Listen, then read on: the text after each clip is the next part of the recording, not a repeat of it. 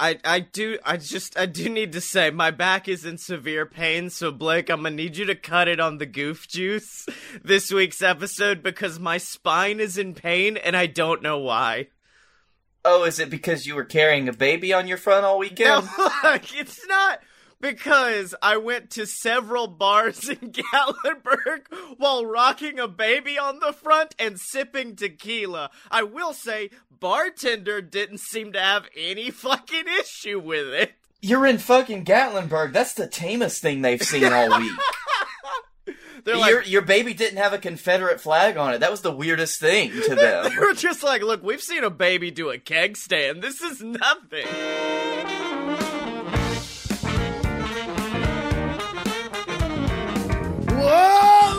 Gentlemen, boys and girls, children of all ages, it's time. It's time. It's time for a load. And I'm talking about a load. That's right, a load of BS, the greatest show on the planet, featuring the two best damn men of all time. Two very caffeinated boys tonight. And I'm talking about he, the B, to the L-A-K-E. It's Blake Tanner. And yes, the king of caffeine. The sultan of sweet, sweet bean juice. Scottye Moore.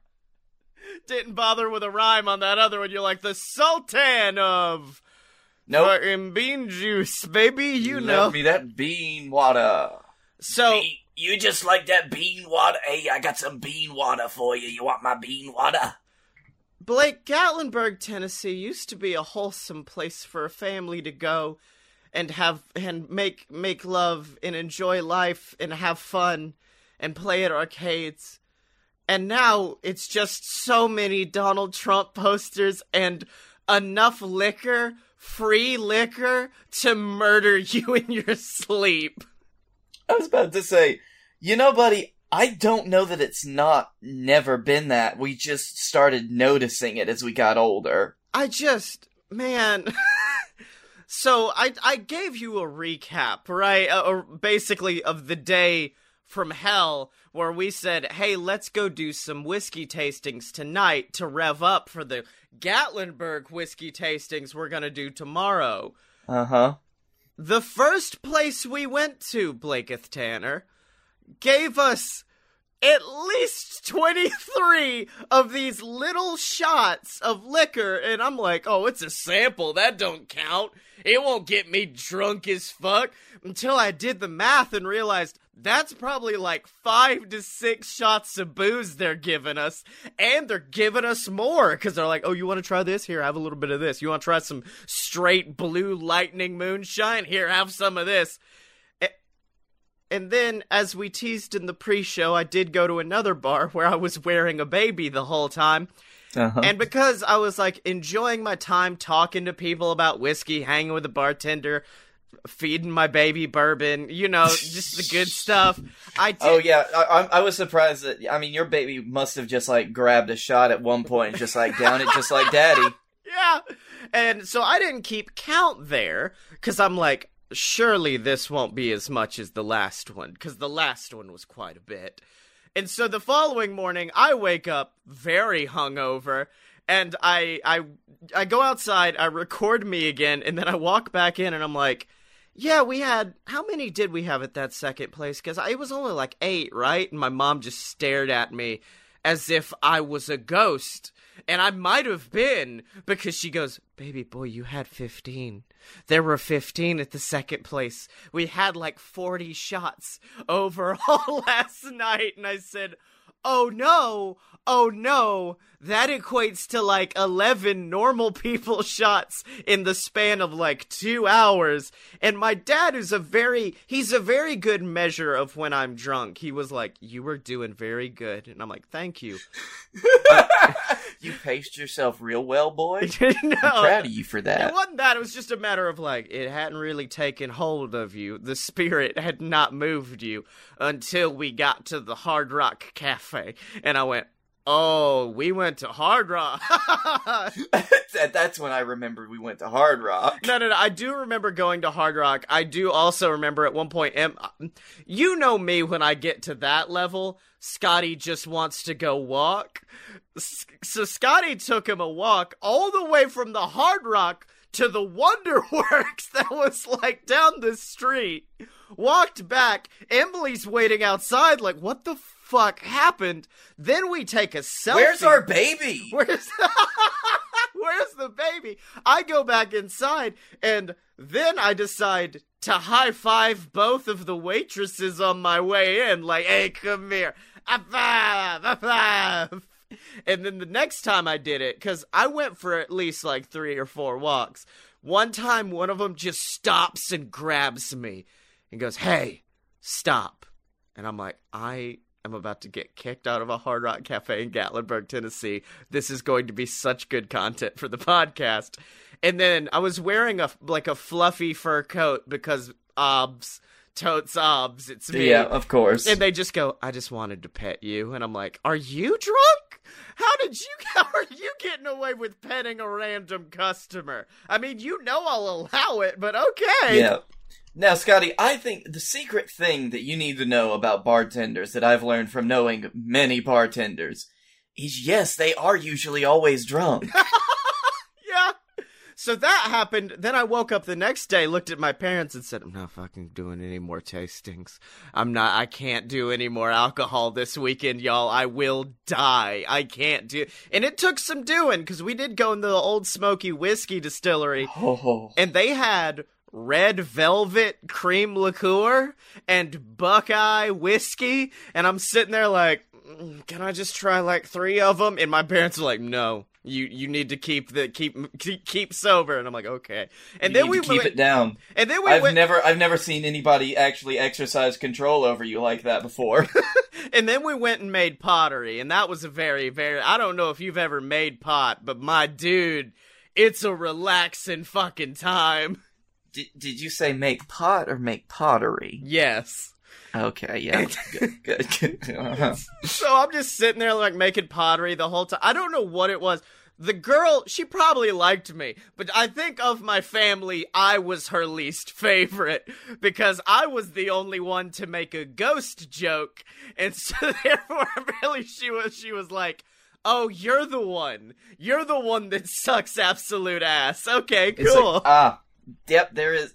Did, did you at least didn't say, "Oh, I bet everybody makes that one, huh?" huh, huh, huh. and she'd say, "Yes, No, no, actually." I I um no because they were already inferring I was a bad person because Emily was like I'm surprised you didn't make a dick and I'm like I would have only made a ghost joke if that at which point instead of giggling and being like oh everybody does that the woman running the class just goes "Ugh," with the most disdain Oh God! I've ever heard. Oh God! It's like I'm sorry, I'm sorry I didn't know you hated ghosts that much. I'm sorry for you. Yeah, just. Actually, I'm sorry for her more.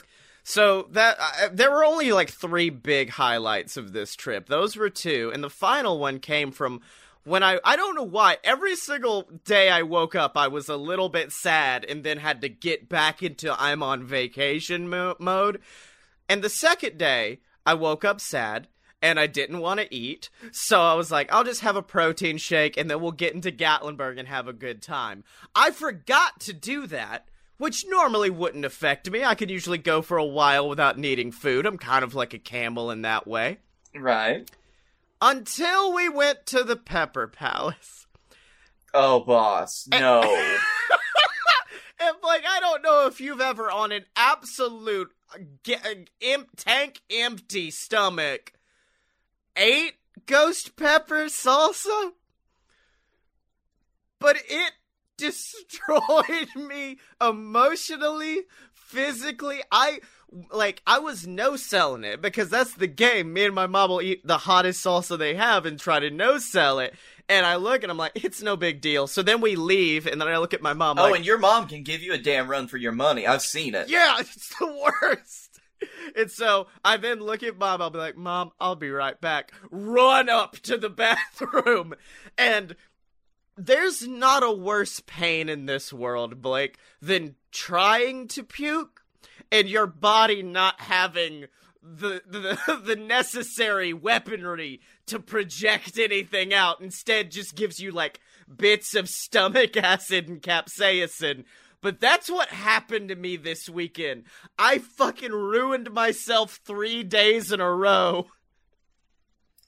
So now you're here and you're ready to die. I am because it. I was gonna do a dry week, but instead, I think I'm just gonna be dry all the way until I go to Los Angeles, where you know it's gonna get bad. But um, oh well, you can't be dry tonight. I can't be dry tonight because it's a Southern mythology episode, baby. It's time to sip some whiskey and make some stories. And would you like to begin? Because I, of course, started last time, so I wouldn't mind if you started with yours because I do want to have some of the whiskey that you're that you're telling a story of tonight. Actually, before we do start, uh, I do have a tale from my week. Oh. This is something that started a few days ago that um I didn't want to tell you, but that I felt I needed to because I had to delay our recording just to clean out my Glencairn. What did? What are you putting in the Glencairn? Well, it's about what put itself in the Glencairn, Scottye. Um, so a f- probably Oh, also, well, hold on. We should say a Glencairn is like the traditional whiskey nose and glass. There you go. It's very, Yep. very nice and makes you feel posh, even though you're just drinking brown water. yes, exactly. It is probably just one of the most like um just shitty boy things, Just but like so pretentious, and it's worse because we have our logo engraved on it. Uh, but last week I was enjoying a bit of um my roommate Michael's rum that he'd gotten on our last outing. Yeah. And I had uh, some of it um in my Glencairn that I just wanted to taste. And I poured the Glencairn pretty high, so I had not been feeling that great that day. So by the time I gotten about halfway through it, I was like, ah, I don't want to waste it, so I'll just leave it here and I'll get back to it later What? And later didn't come because I just fell asleep in my bed um at like 9:30. well, I'm seeing how far you poured up, and that is quite a hefty bit of liquor as well. So, Yeah. Um so I wake up the next day and I forget about the drink I poured and I probably don't come back to it until maybe Tuesday when I had a night off. I thought you were about. I didn't come back to it until like mm, two hours ago. No, no, no. That's the bad thing. I came back and I let it keep going because I oh I got it and I was like, ah, I can swirl this around and it. Oh God. And that is when I noticed there were a dozen dead fruit flies in my Glencairn. oh no, because I know like I don't know if you were picking it up like ah time to finish what I started, but I know alcohol evaporation is a thing, and at that point all you would be tasting is like agave nectar.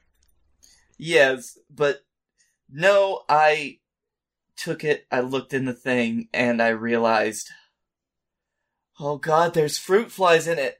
And as I, I, like, I opened my awareness of the, like, everything around me in my room, and I realized there was a dozens of fruit flies flying around. Yes! They were just, they were everywhere. And so I realized, we've had a fruit fly problem for the last few weeks, been trying to get rid of them, but then I realized, this is the way. No, This is the way. you, you go use a bottle or something. You're not the fucking. This is the way because they can't escape from the wide bottom of the Glencairn once they're in it.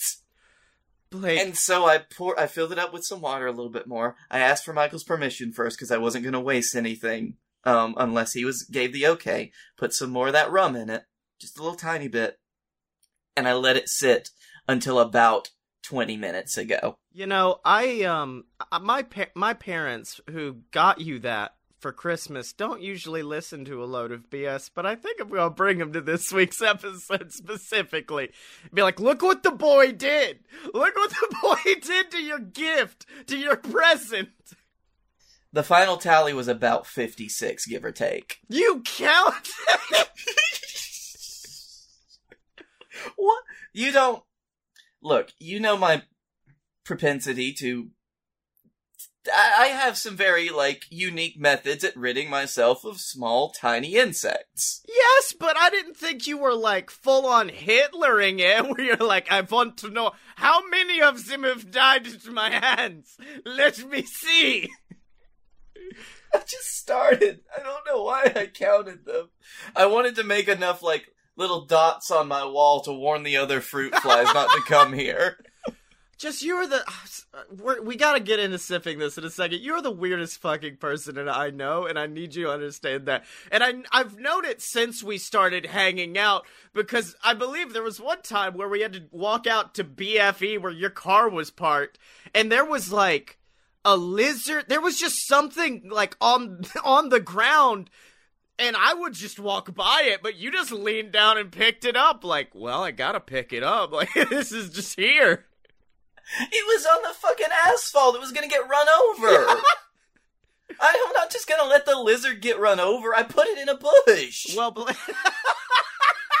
well, Blake, it's now time. oh, hold on. Fun side story, real quick. Okay. One time at my roommate Michael's when he was still living with his mom and we would hang out over there. One day we just found a lizard that had somehow gotten into his house Yeah. that was just in a corner and we didn't realize at this point that it was already dead. Um, because it must have just gotten in and died somehow. So I forget about it. I forget about the whole lizard situation until one day Michael's like, Hey, do you remember that time that we found that lizard in my room? I was like, Yeah. It died. And it fully decomposed and before I noticed it again, so there was just a perfect lizard skeleton, and I kept it in a box. Okay, I think Michael might beat you out for the weirdest fucking person I know now. Uh, but yeah, it's time to get back into Southern mythology, which is, of course, the book that's gonna be released in like a fucking year and a half at this point.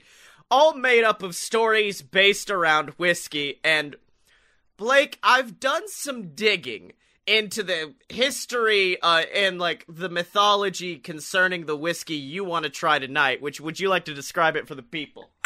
Yes, this is Virgil Kaine ginger infused bourbon. so, Virgil Kaine, it, they've got their own line of um, mostly whiskeys. I think they do have some other spirits. I can't remember from the last time I checked them out. I looked it up. They've got some interesting shit. Like apparently there was a barrel shortage uh like in 2014 and so they couldn't get access to new oak American barrels which in order to be called a bourbon it has to be aged in new white oak. Couldn't yes, you cannot reuse a barrel and have it be called bourbon. Yes. But they fucking did. they they took aged bourbon barrels, aged the whiskey in that. So it's called a whiskey, it's not called a bourbon. And then eventually they got access to new white oak and just said, maybe if we just fucking put it in there we they won't tell anybody. And so they put it in a new white oak barrel. It's called like double double wood or something like that where Is double it, is it the Roundhouse double barrel? it's double barrel, yeah, because it got it got two different aging processes. Now, I would just like to say my favorite thing about Virgil Kaine, and it is that all of their sloganeering and all of their um, labels are just train based. Okay, we're about to get back into this because this comes back into my research. Now, I will say, usually we try to like nose and pick out specific notes. This just ginger. This is like the fireball of ginger. It's just that and then maybe some vanilla. So now that that's out of the way, Hold, hold on, let me get let me get a little bit. smells like ginger. Don't even try There's to fuck lot. with There's a lot of that ginger, like Don't that ginger. fuck with me on this. No, I mean like that ginger burn too. Like you know how ginger has its own like specific kind of burn Yeah. that you're not getting, and it's like more than just the that alcohol. Well, Blake, do you know the origin of the name Virgil Kaine and its relevance to the train on the front of all their bottles? No, is Virgil Kaine an influential person in the history of trains? Well, let me start with this. He ain't a real person, Aw. But I'm gonna read you some lyrics. Virgil Caine is the name, and I served on the Danville train till Stoneman's cavalry came and tore up the tracks again.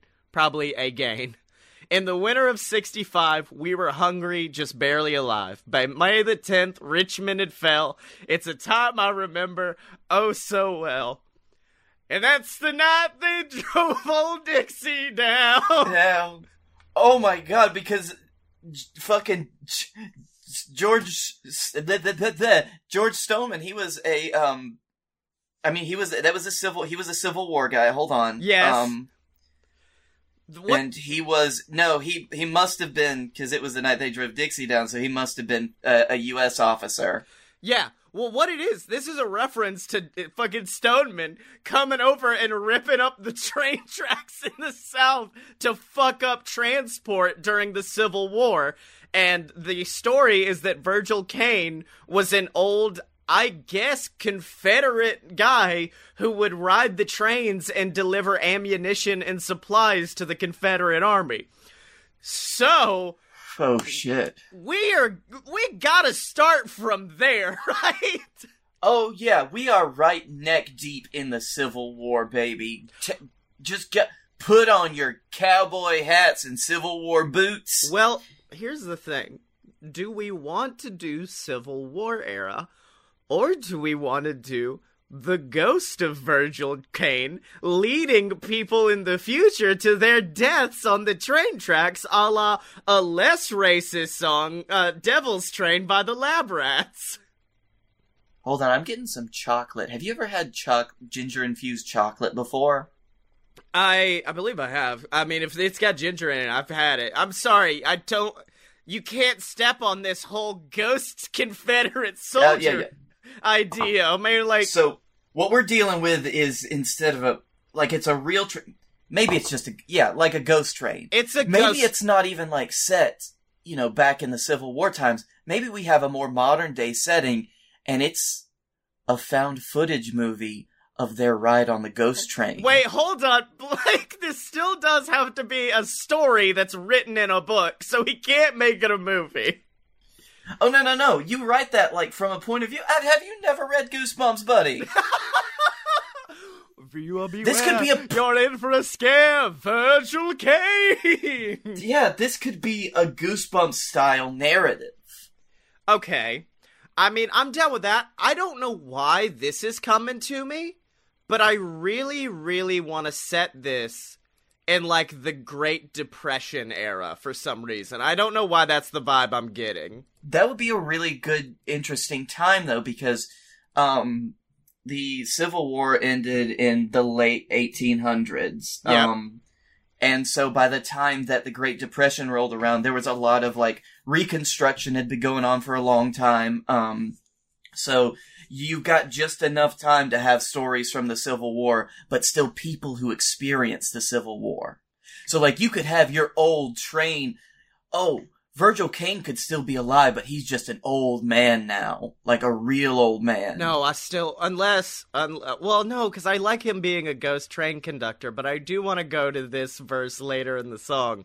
Like my father before me, I will work the land, and like my brother above me, who took a rebel stand. He was just 18, proud and brave, but a Yankee laid him in his grave. I swear by the mud below my feet, you can't raise a cane back up when he's in defeat. Motherfucker, if you don't think this dude's singing that on the train tracks, like late at night, creepy as shit, going up and down the railways. Oh man, that's good.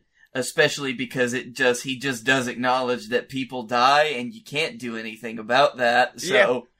also he was a he was a Confederate, so like I'm not gonna not gonna bemoan that really. We're not. That's probably gonna be. I don't think we need to bring any of the civil. We'll just say he was a Civil War era guy and not worry about whose side he was fighting on. if you sing that verse from the song, it's pretty obs. Well, it's pretty well, obs though. He's, he's not the he's not the good guy. He's this bad temptress that tries to lead young boys out to their deaths. He's just that damn temptress. Yeah, when I think temptress, I think I mean, Blake, be honest here. You know me, I'm a whiskey snob. I like searching for the flavors. I like searching for this. but I love Virgil Kaine ginger infused whiskey because it just gives me the ginger. It's a temptress. It's tempting me away from my normal good whiskey. so yeah, it pulls you away. Scottye, the more and more we're describing this, the more and more this reminds me of an Are You Afraid of the Dark episode. No, it's okay. We can do that. I don't give a fuck. Okay, yeah, I you you do remember the episode that I'm talking about though, right? Recap it for the people at home. Okay, so essentially there is this kid who loves trains. His dad was a train conductor who died in a train. And he stays around the train tracks like instead of doing normal kid things. And he makes friends with um an old like laborer on the tracks at the train station um who is essentially the mystical black man character, like the stereotype. Um, but like one day he um he learns about this ghost train and so he goes to these abandoned tracks and he gets on the ghost train that comes on because he just wants to see the ghost train. And the spirit of the dead conductor who like ran the train into another train because he wasn't paying attention and was a bad conductor tries to trap this kid in this own train purgatory where they have to relive the crash every night So yeah, so that's basically how the train episode happens Okay, so that's all kinds of fucked up. I just I I kind of though, I want to draw inspiration from a different piece of source media, another creepy show we grew up on. Oh, I forgot to tell you the reason that this ghost train happened was because of train magic. Okay. okay. I want to draw from a different one, and it's from the Grim Adventures of Billy and Mandy, and it's the Brains episode. And I want it to be that they- Trains, trains, I won't lie. I'll eat trains to the morning pie. No, no, no. What it is, what it is, is it's it's a creepy like it. I want fifties now because I kind of like that aesthetic. Fifties. There's an old. It's like almost Andy Griffith show, but it gets dark. So Opie's running away from home or whatever, goes down to the train tracks, and he meets Virgil Kaine, who's this creepy Doctor Facilier esque character who just pimps up to him and is like, "Hey, boy, how you doing? Let me teach you a few things, a few tricks of the trade, if you will, and I can make you a millionaire." Or like whatever. Like there's a, a disagreement between Opie and Andy, or whatever we eventually put in the real names are, and Yeah. and so whatever the disagreement is. The train man's like, I can solve all your problems for you. I just need you to do these few little things for me. And so Okay, and they meet at a crossroads, right? it's gonna be like the crossroads of a train track. This is it. Yeah, yeah. And so it what does he want him to kill people or does he want something to help resurrect him to help the South rise again? And and this one Just- this one is not mm-hmm. it, it's going to be bl- based almost entirely as a commentary on the people who really like the confederate flag. It's going to be a whole thing of him being like because of this the south ain't what it used to be. And he, then that's when at the end opie has a big speech of like no no no that's not what the South is about, and then goes on like this whole rant about what makes the South great and the fact that the Confederacy was not fucking it, and that that's the end of it. I love that. I'm really happy with that. I, let's in that. I did just catch a fruit fly in my hand, like um the Karate Mr. Kid. um, so uh, now I do think maybe he's trying to get them to cause intentional derailments because he needs more souls.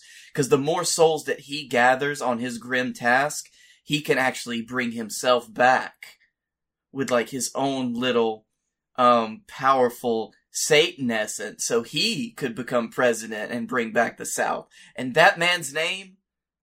Donald Trump. No, we can't do that. But no, it, it could be it could be something more akin to like he does like small tasks for him at first that don't seem like a big deal, basically so Virgil can get his trust, and then eventually he's just like, I need you to take someone out for me, if you know what I mean. Oh, the thing that Virgil could do, like, so he could say, I'm in the business of granting wishes, boy. Yeah. I, I hope you know that. And I've got a big backlog, and you're gonna be helping people, son, if you just grant some wishes with me. And If you do, you'll be well rewarded because I could bring you anything you want. And he snaps his fingers, and there's like $200 in this dude's hand. Yeah, yeah, yeah. Which I mean, this is the '50s, so that's a lot of fucking cash. Exactly. So he's like, but now I need you to help me fulfill these wishes. So these wishes are like essentially monkey's paws. Oh, okay. So he goes in, he gives our dudes a little bit of magic, and they go and like because old Virgil Kaine he can't leave the crossroads, I- but he can act through them kinda. I feel like this is just something we're gonna have to think on a lot more, dude. Because I'm just sitting here like, okay, but now how do we work in the Confederacy speech? How do we do this?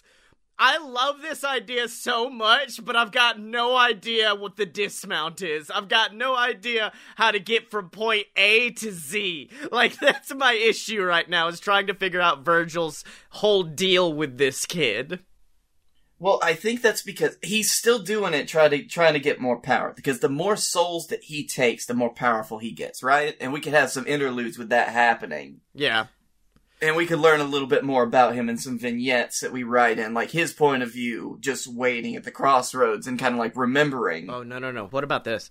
What if what if it is straight up the brains episode, except instead of brains, it's souls, and he's like, I can make your dreams come true, but I need you to start bringing me some some more souls, and so bring your friends, and so he starts leading his friends there, and his life keeps getting better and better and better, but then he sees his friends' lives slowly deteriorate and realize like how long is it until it's me? And that's when Virgil's like this big, powerful monster, and he's just like, just a few more souls, and I'll be back. I'll be back to destroy you.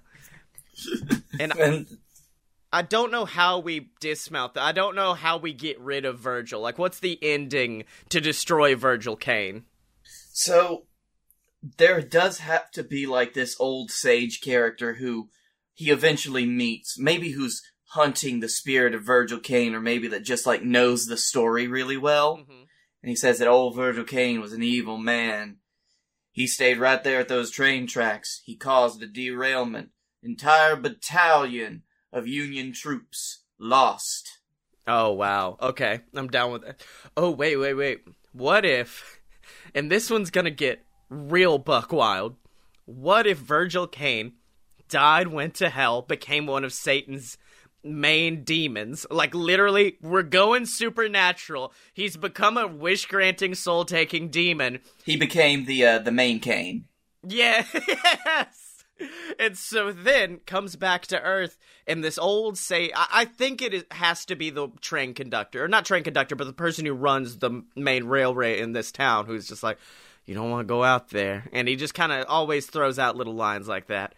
And so at the very end, he just, uh, and he has to be like in a wheelchair, so it makes it a big moment when he just stands up walks over and his eyes begin glowing a bright white and it turns out that he is an angel that has been sent down to protect this this exact place from demons like Virgil.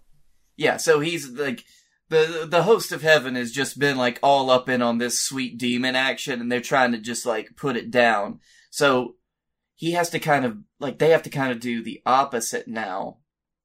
And they have to rally the townsfolk to give like to just believe, to believe that they can defeat the power of Virgil Kaine Mhm. and his satanic influence. Ah! Or is it just straight up I ca- or do we want to do a straight he's been defeated or do we want to leave it a little open-ended where like every night you do hear like the train going throughout the town and that's and all the you hear. cackling of an old man that they call Virgil Kaine. Yeah, you just wrote the end of the story right there. That line is going in, baby.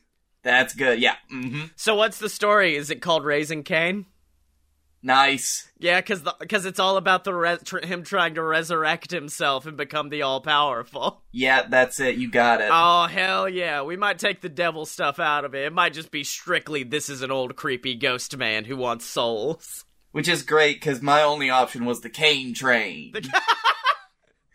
But Blakey T, if we're gonna ride the cane train, we gotta get our ticket. We gotta pay to ride, and if we're gonna afford it, we gotta go to the Shill station. Ding ding.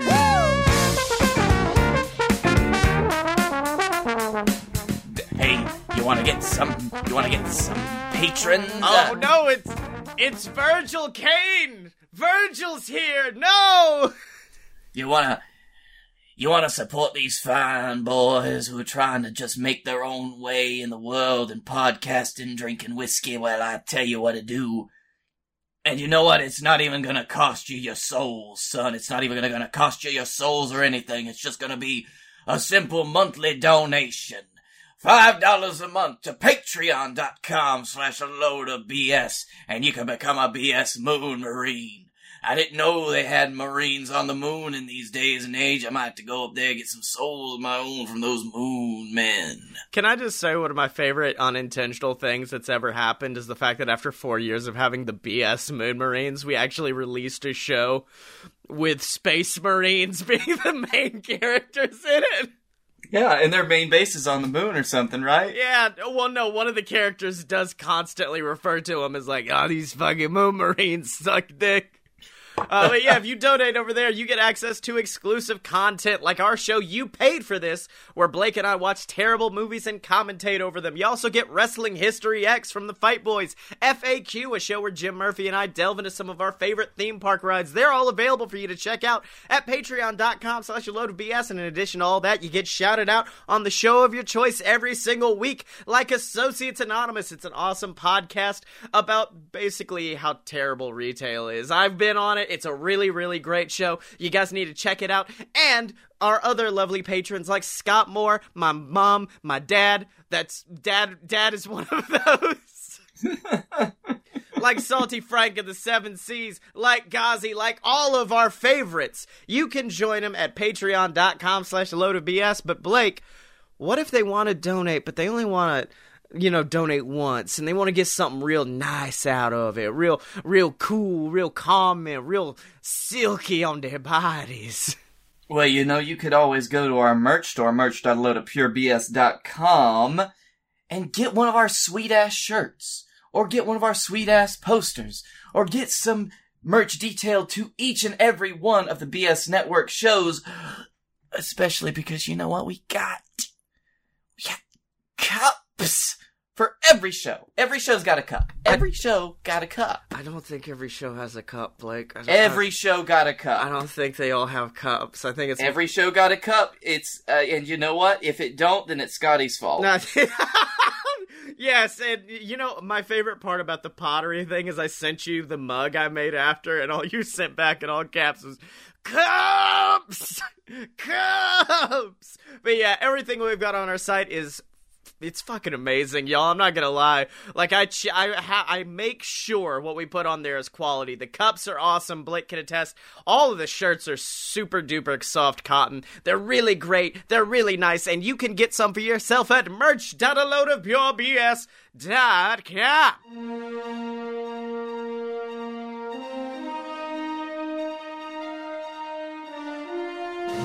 The year was 1969. The US was in a race to the moon against the USSR. What they didn't expect, however, was to find their real enemies not waiting in Russia, but instead on the very moon they were aiming for. Fifty years later, and our world is still at siege from enemies beyond our stars. And that's where the Space Marines come into play. And let me tell you something I'm one of the best. The name's Dane Armstrong, the world's greatest space marine, and the man who's come to save your asses. Not really. Join the BS Network as they head straight into the stars for Deviant, an audio drama featuring action, adventure, space piracy, and karaoke? Hop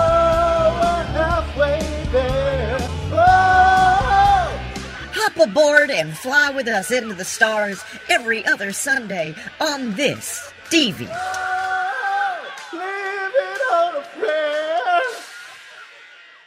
All right, buddy. We've gone through Virgil Kaine. We've released the secrets of the train. What are you bringing this week? Okay, I'm I'm not gonna lie. Mine's gonna be a little bit more open ended of a prompt because I looked here. Hold on, let me get the bottle of what we are going to be enjoying today. Okay. It is- Oh, also, by the way, um, Virgil Kaine, um, the specific label on this bottle is a of the Jupiter locomotive, which is um, one of the two locomotives that met during the finishing of the Grand Continental of the Grant Yep. Transcontinental Railroad. the Grant Continental Railroad, my favorite. Well, what I've brought to the table, and you got to try it with me, is Angel's Envy. It is a bourbon that they finished, so they aged it in an oak barrel, so they got it bourbon, and then they finished it in a port wine cask, and I fucking love it. You tried it. Were, were you as big of a fan of Old Angel's Envy as I am? I liked it enough that I poured it in my decanter. Yeah, yeah, yeah, you got that infinity bottle ready. Well, like I said, this Well, will I don't have anything else in it right now because I haven't put the Maker's in it from last time. So I guess still got a little bit in there. Well, like I said earlier, it's going to be a little bit more open ended because I looked up if there's any fun stories about Angel's Envy, and it was just like, yeah, like a Hall of Fame distiller and his two sons opened a distillery and decided to age it in port barrels. That's it. That was the whole story. But that's great. That's fine because you know what? In the story, in the words "Angels Envy," we've got all the story we need. And I will say, this is probably one of my favorite whiskey bottles there is because it's got a very unique shape. It reminds me of um of hit Animaniacs film Wakko's Wish. Do you remember when uh, what what's his name? Doctor Franken? It's not Frankenfurter. What's his name? Whatever no, Doctor. whatever the doctor's name is is trying to figure out a, a way to sell. Doctor Scratchansniff. he is trying to figure out a way to sell his uh, sell his uh, beautiful tonic, and the way he figures out is by shaping a bottle essentially like the nurse's ass. And I'm like, that's fucking great, even for a kids show. But yeah, Angel's Envy almost reminds me of that, and. Even after you drink it, keep it around because, like, on the back, and you can literally not see this, um, there are like these two angel wings across the back of it. It's a really nice decorative bottle. I feel like we're probably gonna lean towards more angel territory. What are you thinking? Definitely, because Scottye, when you think of Angel's Envy, who is the most envious angel of all? We just did a demon one. We can't do Lucifer twice in a row. Yes, we can. We can juxtaposition. Diametric opposition. How did he get there? do we do this or do we I don't I don't like the implication of a story being exclusively about a woman so hot that even the angels are jealous of her and this might be directly because I just talked about hello nurse but Nurse, yeah. That's why I think because this is Southern mythology, like mythology, we take a completely different take on the story of Lucifer, the fallen angel, the one who envied the fact that humanity had free will could we and who was cast down for it. could Now, could we instead do almost like a wayward son story where it's a well, where that's what I'm thinking though, because instead of being cast down to hell, or the hell that we think of, Lucifer was just thrown down to earth as a human. in, into a place known as Mobile, Alabama. and he's right smack dab in Mobile, Alabama. And he's like, "What the fuck, Dad? Why did you wait like thousands of years?" Well, see, not that. I would do. I was thinking more like an old Hatfield versus McCoy kind of thing, except McCoy is literally the son. It's the son of uh, Jeb Hatfield, like the main name or something like that. Like, I want to go more towards a. Uh, almost more towards, and I uh, once again only by the beginning. Oedipus. Don't the rest of it we don't talk about. It's just a dad trying to avoid the fate of his son taking over for him and casts Mm-hmm. and him fucking his mom, and fucking the mom. just like he did. so Just like every damn Hatfield for the last 15 generations. Killed the dad, fucked the mom. it could be their last name is Angel. Like that's the that's the Angel family of uh, Western Tennessee or something like that. And now, yeah, I will. I, I like this idea. I do want to kind of throw in mine a little bit. Because it's not the son, it's the oldest daughter that wants to rebel. And her name is Lucy. Thank you, thank you, thank you. I had already predicted it. I'm so happy you brought it to the table. Boom. What if it's all? This is almost like a uh, a Disney princess esque story of Lucy leaving her family because they want her to be, you know, the traditional woman of the time. They keep trying to teach her how to sew. Meanwhile, she's actually out out in the back shooting better than the boys can. She's doing better than them in every single respect. The dad casts her out, and I want to move away from Satan and God because Lucy's the hero in this one. It's the dad yeah, that's I the think bad one. if at this point we can just make any of those things metaphorical, because Lucy out on her own being cast out, that's enough of like of the story that you need to get to make it just completely human. I really like the concept of it almost like not a witch doctor, not like one of the, but I want her to go from city to city selling stuff and essentially being like the person who would go from city to city curing people and like really giving gifts to those people. Or does she become a bandit? It's going to be one of the two. Oh yeah, I think maybe a maybe just like a um meshing both of those, she just becomes the best snake oil salesman in the Oh. Western Territories.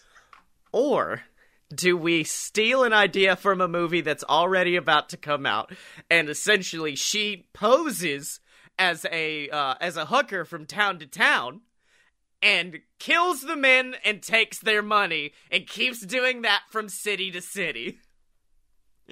I just I just don't know like what the plot is. Right now we've just come up with a cool character. We need a storyline behind it. No, I do want to. Let's go back to that snake oil salesman thing for just a second. I want to pitch this to you. Okay. She goes out and about, and one day she ends up around this wonderful, like, lakeside community. And she finds, um, this, uh, root that can actually, like, cure diseases and stuff. And it's got a lot of different healing properties. And then this is what she just decides to do. And then she gets into, like, a wonderful relationship with a man, but it's, it's illegal at the time because it's an interracial, um, relationship. They have a child. They try to, like, they steal him away um, so they so nobody knows. And that child does grow up to become Dule Hill's character from Holes. No. her thing is she loves selling peaches, and she sells them everywhere as she goes. Or no, if onions. oh, oh, It's I'm sorry. That's I always think it's peaches for some reason. Uh, that's why th- that's the mystical root. It's the onion. It's the onion. No, okay. Why don't she could be a wine salesman? From town to town, goes in and sells port wine, and that's where the port comes into play. But then yes, wine salesperson by day, bandit for the like Robin Hood esque character by night. Well, yeah, what it is is essentially she goes up to the mayor. Yes, it's got to be a Robin Hood thing. It's got to be full on like she gets the mayor drunk off the wine while he's passed out, goes up, steals stuff. The following day, the poor locals wake up with like riches and jewelry all on their counters, and she gets to ride out of town successful. And now I think this is where we need to bring in like her brother. And this is going to be a reveal, but I'm just going to start by saying it is her brother, and he is essentially like the Dark Horseman, and he follows her trying to stop her. He is the voice of law trying to stop her on this on this journey they're going through. Ooh, interesting that he's like the lawman. Maybe he's also left, and that's what prompted her to leave. Oh, So like oh. her yeah, yeah, yeah. And yeah, but they had different divergent stories. He became like a lawman and a marshal. Oh no no no! What if like I, I I assume they had capitals in cowboy times? Like they didn't have just random fucking cities out in the middle of nowhere. Yeah, yeah, they had like every every territory because they most of them weren't states at the time. They still had their own capitals and governors. What if the dad's a governor, and then the son becomes a marshal, and she leaves town and starts doing this all around their state?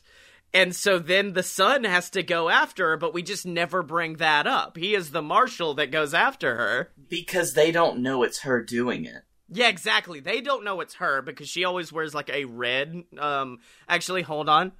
That's more blueberry. A blue bandana around her, and she she then becomes known as Blue. She is the Blue Angel. Uh, she comes to be known as Blue, and uh, but her real name is of course Lucy Angel, son or daughter of, Big Tobias Angel, the governor of uh, governor of Mississippi. That's one we haven't got. No, this has to be a Texas story. This is a Yeah, definitely Texas. Texas, or uh, if you want to go up there, Ohio, no Missouri, No, te- Missouri, maybe. I think Missouri. This is a Missouri place. Okay, so what's our ending? Does it involve the family coming back together, or does it involve her like pulling the biggest heist, which is of course her stealing all of her father's riches? I honestly think that that's like, I think that's the best way to go because what something I like like to think of in storytelling is what's the hardest decision, Yeah, and them coming back together at the end. I think that's usually pretty easy to do. You could do it very well in a hard manner, but like her realizing that her family will never like give up their riches and realizing that she's the one that has the power to give that power over to the people. I think that's a story that we need right now. Well, firstly, yes, but I also don't think it's something that would come into play in this world. I don't think it would have been a normal thing. So what I, I'm I'm thinking is that the ultimate thing you find out at the end is the dad is like one of the most corrupt politicians of all time. She goes through this whole thing of like, oh no, I have to steal from my dad. My dad's the worst one of them. Steals all the riches, gets caught on the way out by the son. There's this big confrontation. She gets arrested then at some point the dad dies and then uh, and so uh, her and the marshal like have this big brother sister talk of like you know he's not good. He's not a good man. And then finally her, the dad dies. She can, they're both really distraught about it. He tries to make her the new governor because he's essentially like hey look. Or no no no can't make her the governor because that would have been a bad idea at the time. And then he just leans in like at the very end and is like, "Go get him, kid." And it's her, him basically saying like, "Go fix the corruption because we can't do it here." Yeah, it's like I'm I'm not gonna stop you anymore. Oh, Because- yes, hmm Uh, it's like I know what needs to be because the brother has been following her this entire time, and slowly he's realized what she's been doing. Like he's been the pure law and order kind of guy, but he realized that's not what's gonna fix the problem. and he's also had like interactions with the mayors and stuff, and realized like they're real shitheads, like they're real bad dudes the whole way, and he just slowly gets more disenfranchised. Where at the very end, um, I want it to almost have a Pirates of the Caribbean esque ending where she's about to get hung in town square, dad's dead, and uh, he just looks up at her solemnly, and it looks like he's about to pull and kill her.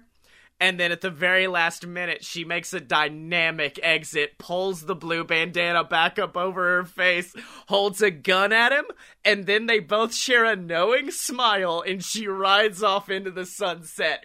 The end! Fuck yeah! Nice. I really like that because having the new governor try to like take her down and oh, that's such a good fucking showing too. this is so good! this is probably it's only February, but this is the best thing we've done this year. I love it! And it all started from. A- so, what's the name of it? What's our name? Blue Angel. Blue Angel. Okay, I, I'm down with that. The blue, the Blue Angel, or um, a, a, a girl named Blue, something the girl like that. named Blue. Um, hold on. La Blue Ange. La Blue. Fuck you, no. Oh man, so yeah, we're gonna. I, I real yeah, fuck it. We came up with two real good ones. I'm getting slowly more and more excited about this every single week. By the way, I did go to the Whiskey Tribe like Facebook page and said, "Hey, I came up with this idea. Would you guys be interested in that?" And they're like, "I fucking love reading while drinking whiskey. Absolutely, yes, do this." And I was like, "Yeah, I got it, baby. Fuck yes." We should just do a playlist of all of our um like uh, Southern mythology shows eventually. Yeah, yeah, yeah. Too. Also, I do have an end goal eventually, and this is more business talk, but I don't care. I do eventually, like when we go down for WrestleMania, or if I ever go out to like Austin, Texas, and meet with the Whiskey Tribe guys, I do eventually want to do like specific getting like Aiden English who loves whiskey, get him to record a story, get the Whiskey Tribe guys to record a story and get like more people in on it cuz I'm really excited about it. I think this is this is one of the best ideas you've ever had. it Blake's like, and that's not just because I get to drink whiskey when we do it. That's not just because I've got half a Glencairn left. And I'll tell you something, buddy, the fruit flies ain't getting this one. but Blake Tanner, until next week, I do have a very, very important question for you, and that's what was awesome this week? Scottye, what was awesome this week? It just happened today, but it was how much I, like, forgot that I liked improv games. I swear to God, I thought you were about to be like, it wasn't until today, but I just love counting dead fruit flies. It's so nice. I just, I love counting my kills, Scottye. I paint them on my walls. Um, no, but uh, improv games, and, and it's something you see a lot in the theater or in improv theater, especially. But sometimes, um, you'll have a lot of different games that you play, uh, just to kind of get to know your cast better, get to know each other better, or just just to have fun in rehearsing for a show or in theater in general. And um, tonight at rehearsal, we played a couple of improv games, and the one that I really liked was uh, they call it a lot of different names, but um, it's where you stand in a two by two square, four people, and um, each one of you are in character for whatever your character is, and for each combination of people. So there's um, let's see, one, two, like three, four stories going on. Yeah, yeah. Each one of them has a different scene for each configuration, and you have them switch out by rotating. Oh, I remember these. To, yeah, yeah, and I you have to act out that improv scene. That's good. And I like improv usually sets my anxiety to intolerable levels. Which is ironic the... because you do an improv comedy podcast. Uh, yeah, that's just more me bullshitting, really. um, but improv in character is something that I find really like hard to do um, when just given a couple of prompts. Yeah, especially on the spot with other people, and I think you see that a lot sometimes on the show. But um, when you feel it with like people you know and that you actually enjoy just like fucking around and clowning around with, it's something really special that you just like you really get to know everybody in your cast. Oh yeah, one of my favorite games that, and I guess this wasn't even a game, but it was technically improv. But it wasn't improving what you said; it was improv what you do. Because one time uh, during one of our rehearsals, the director just said, "Hey, fuck the blocking." Do whatever you want up there. Like, walk around, move around, feel what you're doing in your body, and block it however the fuck you want. And I was like, oh fuck yeah and it got real experimental theater at certain points like there was a bit where one of the characters is supposed to show like he has complete and total control over me and i was just like frozen in place and slowly squatting and the director was like i'd never put that into play but that was fucking poignant and i liked it and i was like yeah yeah, that's some good shit. I, I, I really do like once you actually get into an improv game because even if it's just awkward and you don't know what to do, you'll find something. Yeah. Well, my thing that's awesome this week, and I've already talked about it a little bit, but man, making fucking pottery is dope as hell. And I didn't think I would love it as much as I do, but oh my god, it's the best. Because it's essentially trying not to fuck up for like two hours, and then when you do, just being like, can I save this? Can I save this? Like there was a moment where uh, our teacher literally like I I fucked up bad, and she just looks and goes, yeah, you got two options now. You can either just like try and it won't work, or you can just start all the way the fuck over. And I'm like, all right, I'm starting over then. Yeah. I mean, I've seen so many. I, I used to watch a lot of pottery videos, um, because it, it is very just like soothing to watch, and it's just like real calming and chill. Oh, dude, it's soothing to do. Like your hands are constantly wet because if they're dry, you'll just fuck up the clay. And just moving up and feeling like feeling it go up. It's an experience that's unlike like anything else in existence. Like if you think at all about like, oh, I've molded like Play-Doh before. No, no, no, no, no. Like feeling it spin in your hands and realizing like, oh, all I have to do is move my hands up a little bit and it'll even this out. And oh, if I take my finger and hook it around the edge, it'll give it like a lip around the outside. If I bend my hands certain ways, it'll add different shapes to it. And it was such an amazing experience.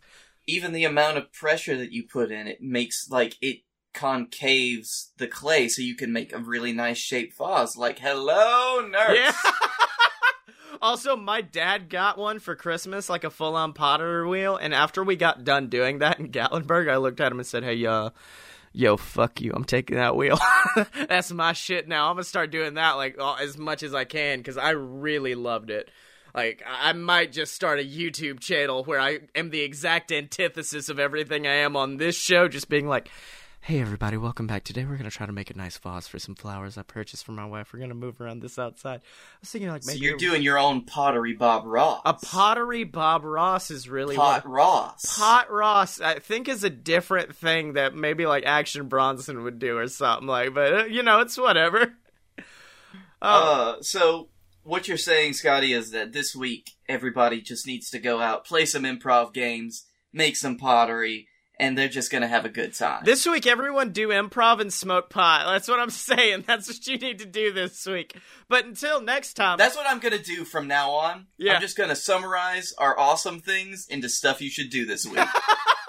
but until next time, Blakey T, where can people find you on the internet?